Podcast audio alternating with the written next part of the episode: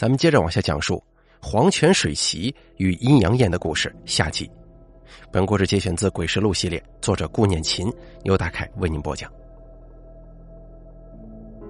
夹起一块鱼肉放进嘴中，我再次被镇住了。这鱼肉滑嫩异常，根本是我从未吃过的肉食。我赶紧把鱼头上的兰花扒开，只见那里长着一个莲花状的小灯。还在闪烁着暗红的荧光。王胖子笑着说：“怎么样，现在该信了吧？这可不是普通的水席呀。”小梦不语，只是笑着退了出去。我背后一阵发麻，不知道为什么，那种被人盯视的感觉越发强烈了。此时的包间内，我脸色阴沉的说：“不行，我我不敢吃了，这都是什么稀奇古怪的东西啊！”如果是变异的怪物鱼，那可怎么办？王胖子刚要劝阻，我就一下站了起来，要往外头走。与此同时，门再次被推开了，小梦又端了一道新菜，盘中飘来熟悉的味道。先生，你要走吗？不如先尝一尝这道醋酸黄瓜丝啊！我愣住了，怔怔的盯着那盘翠绿的黄瓜丝，脸上写满了困惑。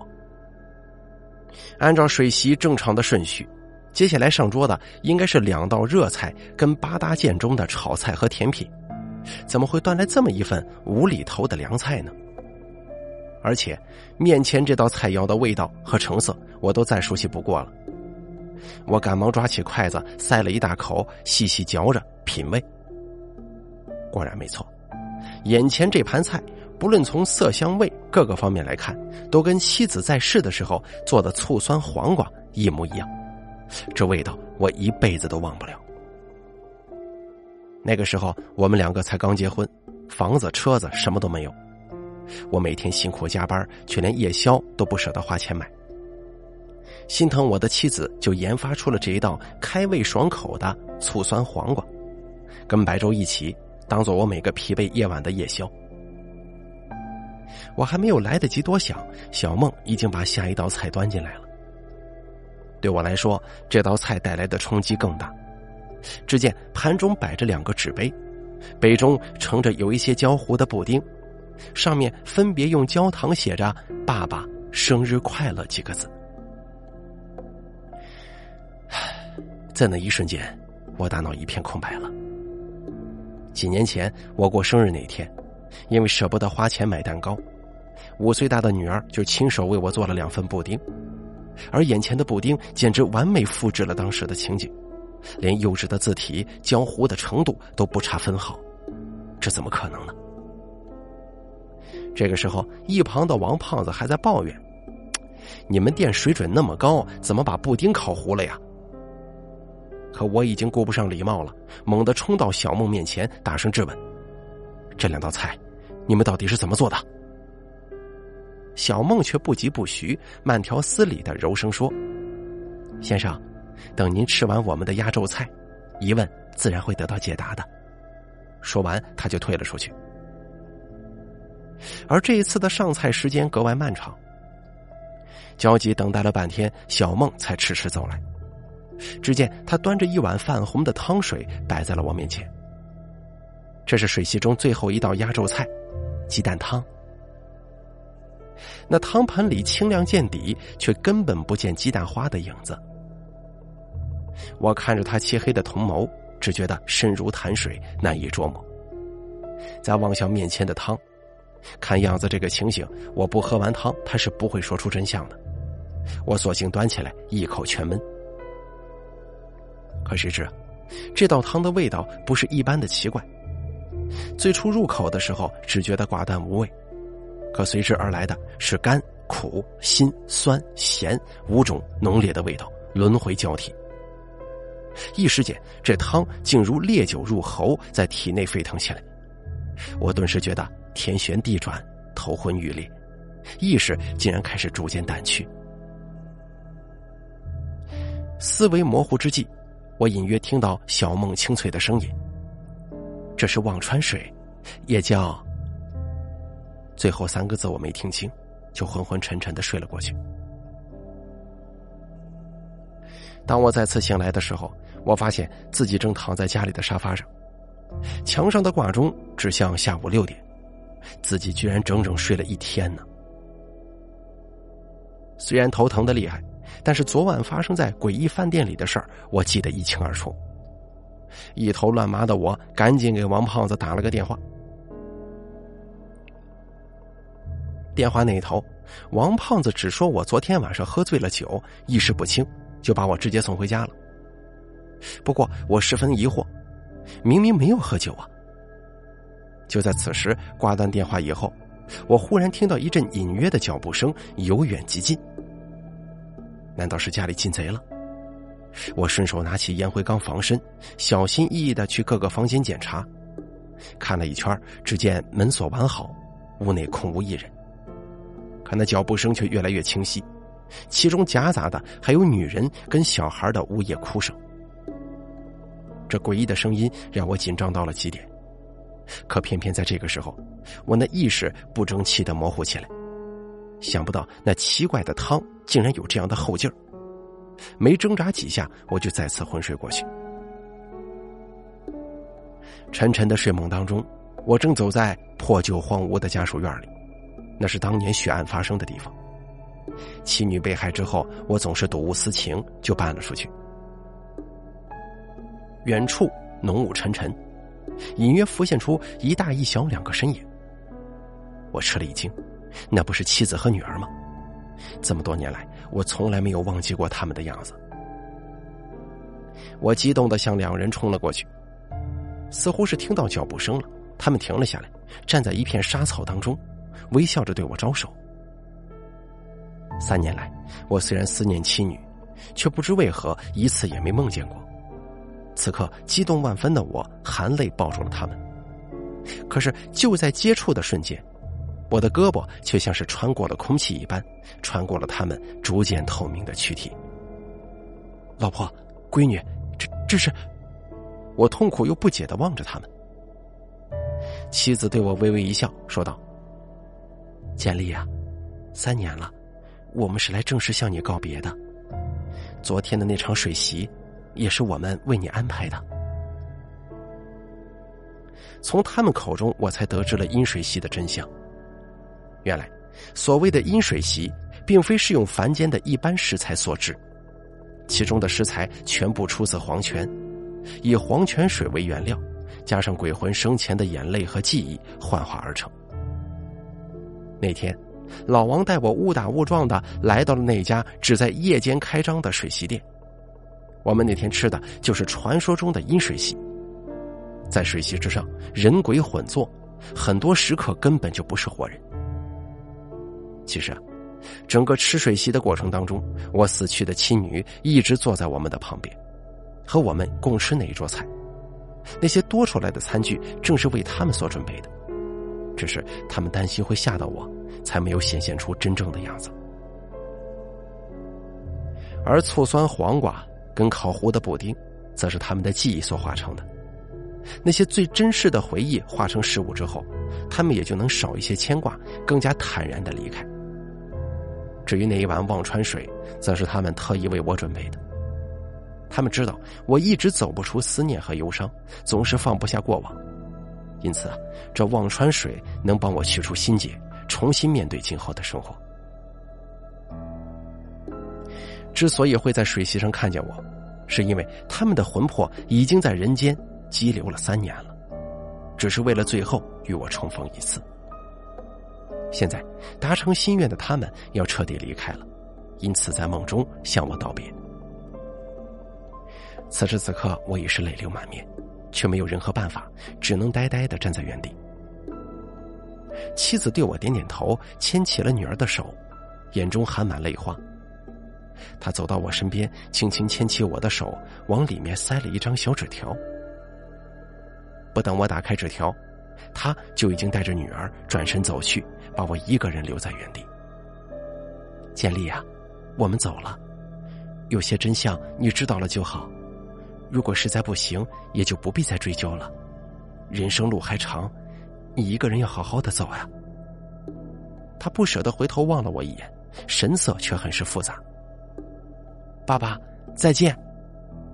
在女儿甜甜的奶音当中，两个人的背影渐行渐远，随着雾气消失不见。我是哭着醒来的，泪水打湿了枕头。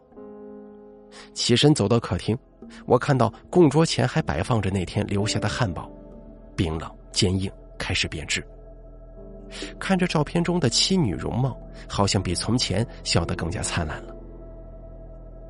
或许就像被羁留三年的鬼魂一样。他们也希望我能走出过去的阴霾，开始新的人生吧。可是，我却始终不能释怀。说到这儿，中年男子突然长长的叹了口气。我本以为这个基调感人的故事即将结局，却忽然想到他还没有说纸上的内容呢。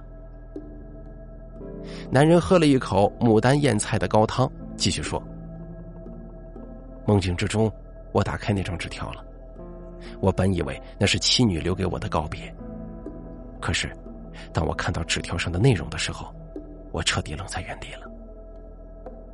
我惊讶的追问：“那上面写写了什么呀？”我妻子告诉我，当年的凶案另有隐情。他们被害的那一天，两个凶手是装成吊灯装修工人来敲门的，而在他们被害的前一天，王胖子刚好向他推荐了。那两个吊灯装修工，这么说，王胖子是害死你妻女的同谋之一了。是啊，当时我的工作条件很不错，家中也有些积蓄，一定是他跟那些人串通起来合谋抢劫的事儿，想在事成之后分得一些利益。可是那两个家伙却一时失手，害死了我的妻女。但是，那两个凶手对他也够义气。并没有说出任何指向王胖子的线索，而且他们中的一个人已经伏法，这下子更没有人知道王胖子的秘密了。可是我始终也想不明白，我曾经那样照顾他，也算是对他恩惠有加了。王胖子这个混蛋为什么要对我的家人下手？但是我渐渐理解了，这是因为他扭曲的嫉妒。所谓生米恩，斗米仇，大概就是这个道理吧。我也明白了，王胖子之所以会在三年之后忽然约我吃饭，一是因为他心怀愧疚，想拉我走出那悲痛，聊作不长；二呢，是他确信自己的罪恶不会被我发觉，这才大胆的扮演起了好人的角色，顺便向我炫耀自己的成功，从而弥补当年受我恩惠时被伤到的自尊。因此，他特意挑选了这家不同寻常的水洗店。希望我会喜欢，可是这家伙万万没料到，我却阴差阳错的在这场真正的阴水席上见到了死去的妻儿，并且从他们口中得知了真相。我看见他十分愤怒的样子，小心的问道：“那后来呢？你有没有告发他的罪行啊？”“怎么可能啊？我没有任何证据，又有谁会相信已死之人的托梦之说呢？”从那以后，我深知自己无法为他们讨回公道，只是觉得越发愧疚了。在这种复杂而痛苦的情绪之下，我越来越想再见他们一眼。即使我明明知道他们已经彻底离开了这个世界，我依然抱有侥幸的希望，想在那家专做阴水席的店里遇见他们。为此，我多次在深夜前往那家店，一个人点上一大桌水席，等待他们出现。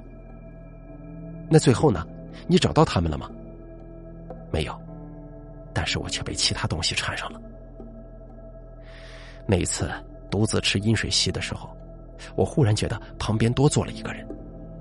我看不见那个东西，却能清晰的感受到它的存在。那家伙并不是我的熟人，只是从我离开店里的那一刻起，他就紧紧缠上我了。在那之后，我诸事不顺，一直被这个无形的魂魄所纠缠。每天都会做噩梦，人也开始暴瘦。我试过了各种方法，却始终无法摆脱他。后来，无法忍受的我再次来到那家水洗店，质问那个叫小梦的店员。直到这个时候，我才从他口中知道了饮水席最终的真相。虽然水席上的食物对活人无害，但是饮水席是对鬼魂开放的。不只是亲人朋友的亡魂可以参加水席，就是完全陌生的鬼魂，乃至寻找替身的害人恶鬼，也可以趁机溜入席间与你共享一餐。而我就是在不知情的情况之下，被席间溜进来的恶鬼给缠住了。从那之后，我一直没能逃脱那个东西的束缚，我的身体变得越来越沉重。我知道，那是鬼魂压在了我的身上，日夜折磨着我。因此，我变得日益疯癫，日益落魄，最终丢掉了工作，流落至此啊！那这家店也太坑人了吧？他为什么不提前告诉你真相呢？大概是怕影响生意吧。他们的生意面广得很，挣人的钱，自然也挣鬼的钱呢。这个时候，一旁的顾姐姐忽然端来两碗面，一碗递给李建立。李先生，事情恐怕不是你讲的这样吧？那是一碗与水席完全不搭调的酸菜牛肉方便面，连碗筷都没有，就直接盛在泡面的纸盒里，旁边摆着一次性的塑料叉子。我正好奇他怎么端来方便面了，却看见李建立的瞳孔猛地收缩起来。意外不止这些，顾姐姐又转身走进厨房，端来一盒红烧牛肉味的泡面，同样的一次性盒子跟餐具递到李建立面前。李先生，我猜你在感到紧张的时候，或者大事来临之前，应该比较容易感到饥饿，并且饥饿的时候，最喜欢吃泡面了。听到这句话，李建立忽然狠狠的瞪着顾姐姐，眼神已经变得阴雾而歹毒。攥紧的手指因为紧张而微微颤抖。顾姐姐轻齿灵唇，露出了一个意味深长的笑容。别紧张，李先生，我这里呢，也有一个与阴水席相关的故事。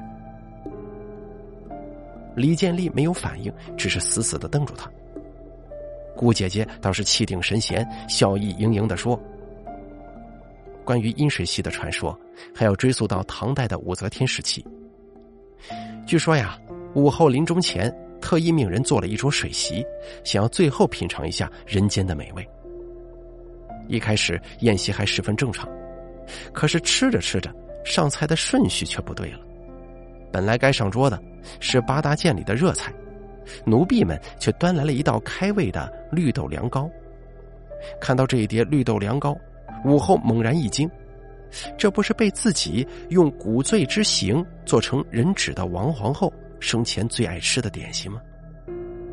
再一看眼前，那牡丹宴菜上盈盈盛开的牡丹花赫然不见了踪影，反而变成了一朵盛放的血红色彼岸花。那盘鲤鱼也没有了原先诱人的模样，正张着尖利的嘴牙，瞳孔里射出幽幽的冷光。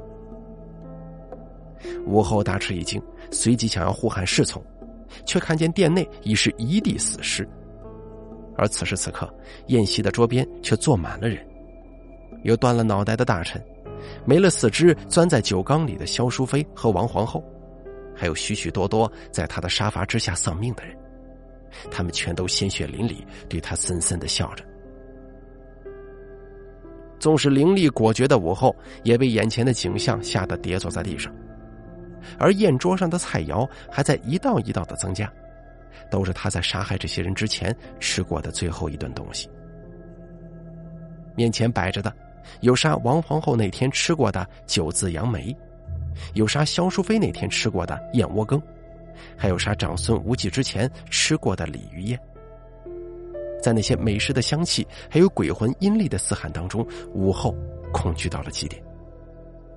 当人们再次发现他的时候，武后跟一众内侍都已经断了气，大殿里只留下一个瑟瑟发抖的小仆。后来，人们从小仆口中得知了这个可怕的故事，就把这场可怕的水席称之为“阴水席”。人们都说冤有头债有主，吃阴水席的时候，确实有可能被碰到的冤魂恶灵纠缠。但是那些家伙只会去找杀害自己的仇人，并用自己的仇恨和怨念，将席间的食物变成仇人杀害自己的那天所吃过的食物。听到这里，李建立望着面前的泡面，脸上骤然变色了，我可没有煮泡面啊！刚才去厨房的时候，别的菜肴竟然都消失了，唯有几盒泡面却凭空出现在那儿。顾姐耸了耸肩膀，微笑着盯着李建立。难道说，是你？你神经病啊！胡扯这些干什么？李建立忽然暴怒起来，转身就往门外冲。我不过是编个故事给你们听罢了，那么当真干什么呀？真是个疯子！哎，你你这个人！我刚想追出去，却被顾姐姐一把拉住。她对我比了一个噤声的手势，并指了指李建立远去的背影。我朝那边看去，赫然发现他的后背上正趴着三个人影，那人影一大一中一小，其中一个是身形肥大的胖男人，另一个是十五六岁大的少年，还有一个是不过五六岁的小男孩。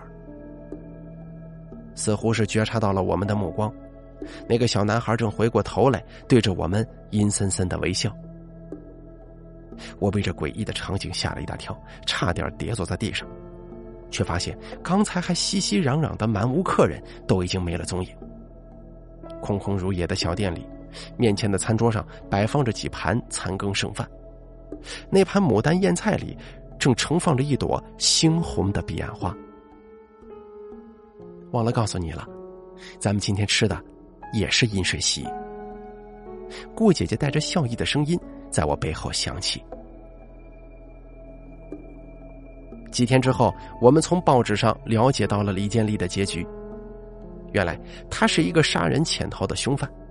不久前，他在洛阳城杀害了三个人，之后就一直逃窜，直到流落到这座西南小城。据他供述，他杀人的动机是为了给妻女报仇。这些年来，他一直没能放下心中的仇恨。他声称自己从梦中得知了当年凶案的真相，了解到王胖子也是同谋之一。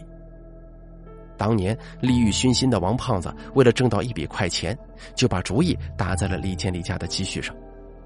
他向自己的朋友，也就是那两个混混，提供了李家的地址，并帮助他们骗取了李建立妻儿的信任。只是王胖子的最初目的不过是劫财。万万没想到，那两个人竟然失手杀死了他们。之后，王胖子从抢劫来的钱财当中分到了一笔数额不小的钱。他很幸运，并没有被查出同谋的罪名。他用这笔钱当本金做起了小生意，最后还开成了公司。从梦中得知这一切之后，愤恨不已的李建立便筹划起了杀人的计划。几周前，他以出门吃饭为由。把王胖子骗到一个僻静无人的地方，用一把尖利的匕首割断了他的喉咙，随后把他分尸掩埋。随后他又得知，那个曾经涉嫌杀害他妻女的少年犯已经改造出狱，于是他再次暗暗下了杀心。他不知从哪里搞到了少年犯的家庭住址，并在一个深夜潜入到他的家中，用近乎相同的残忍手法杀死了他。那天，少年犯的父母正好外出，他年幼的弟弟还留在家里。当时失去理智的李建立被复仇的怒火冲昏了头脑。杀死少年犯后，他没有多想，只是举起利刃，朝着那个无辜的孩子他的脑袋刺了下去。李建立还交代，杀王胖子之前那个夜晚，他的晚餐就是一盒酸菜泡面。而杀死少年犯跟他弟弟之前，他吃掉了一盒红烧牛肉味的泡面。之后的逃亡生涯中，他一直被恐惧和焦虑所纠缠，于是最终选择了自首。顾姐姐，你当时就知道了这些事情吧？放下报纸，我看向坐在一旁喝茶的顾姐姐。既然他是杀人犯，你为什么不直接报警呢？我只管做菜，别的不管。顾姐姐悠悠的叹道：“不过还是要感谢他，给我留下这么一个精彩的故事。”顾姐姐还真是个奇怪的人呢。我无奈的笑了笑，起身去整理桌上的餐具。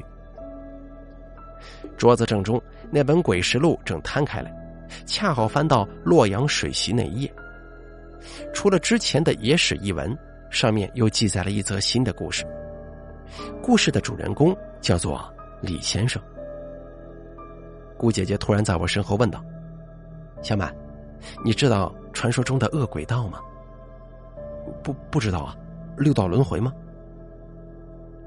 这恶鬼道中啊，有一种名叫做弥利多的恶鬼，他们最是贪婪，不仅要尝尽天下的美食，还要听到其各种离奇古怪的故事，听出故事当中隐含的各种贪嗔痴的执念，这样才算满足。他望着我，明丽的笑容当中竟然带着森森的鬼气。李先生固然深爱着妻女，也希望自己能够走出阴霾，重启人生。但是他却始终放不下心中复仇的执念，最终被嗔怨拖入了深渊。他喝了一口茶水，轻笑着留下一句话：“所以呀，这鬼石录里要记的东西，以后还多着呢。”好了，咱们今天为大家分享的黄泉水席与阴阳宴就说到这儿了。感谢您的收听，本故事作者顾念琴由大凯为您播讲。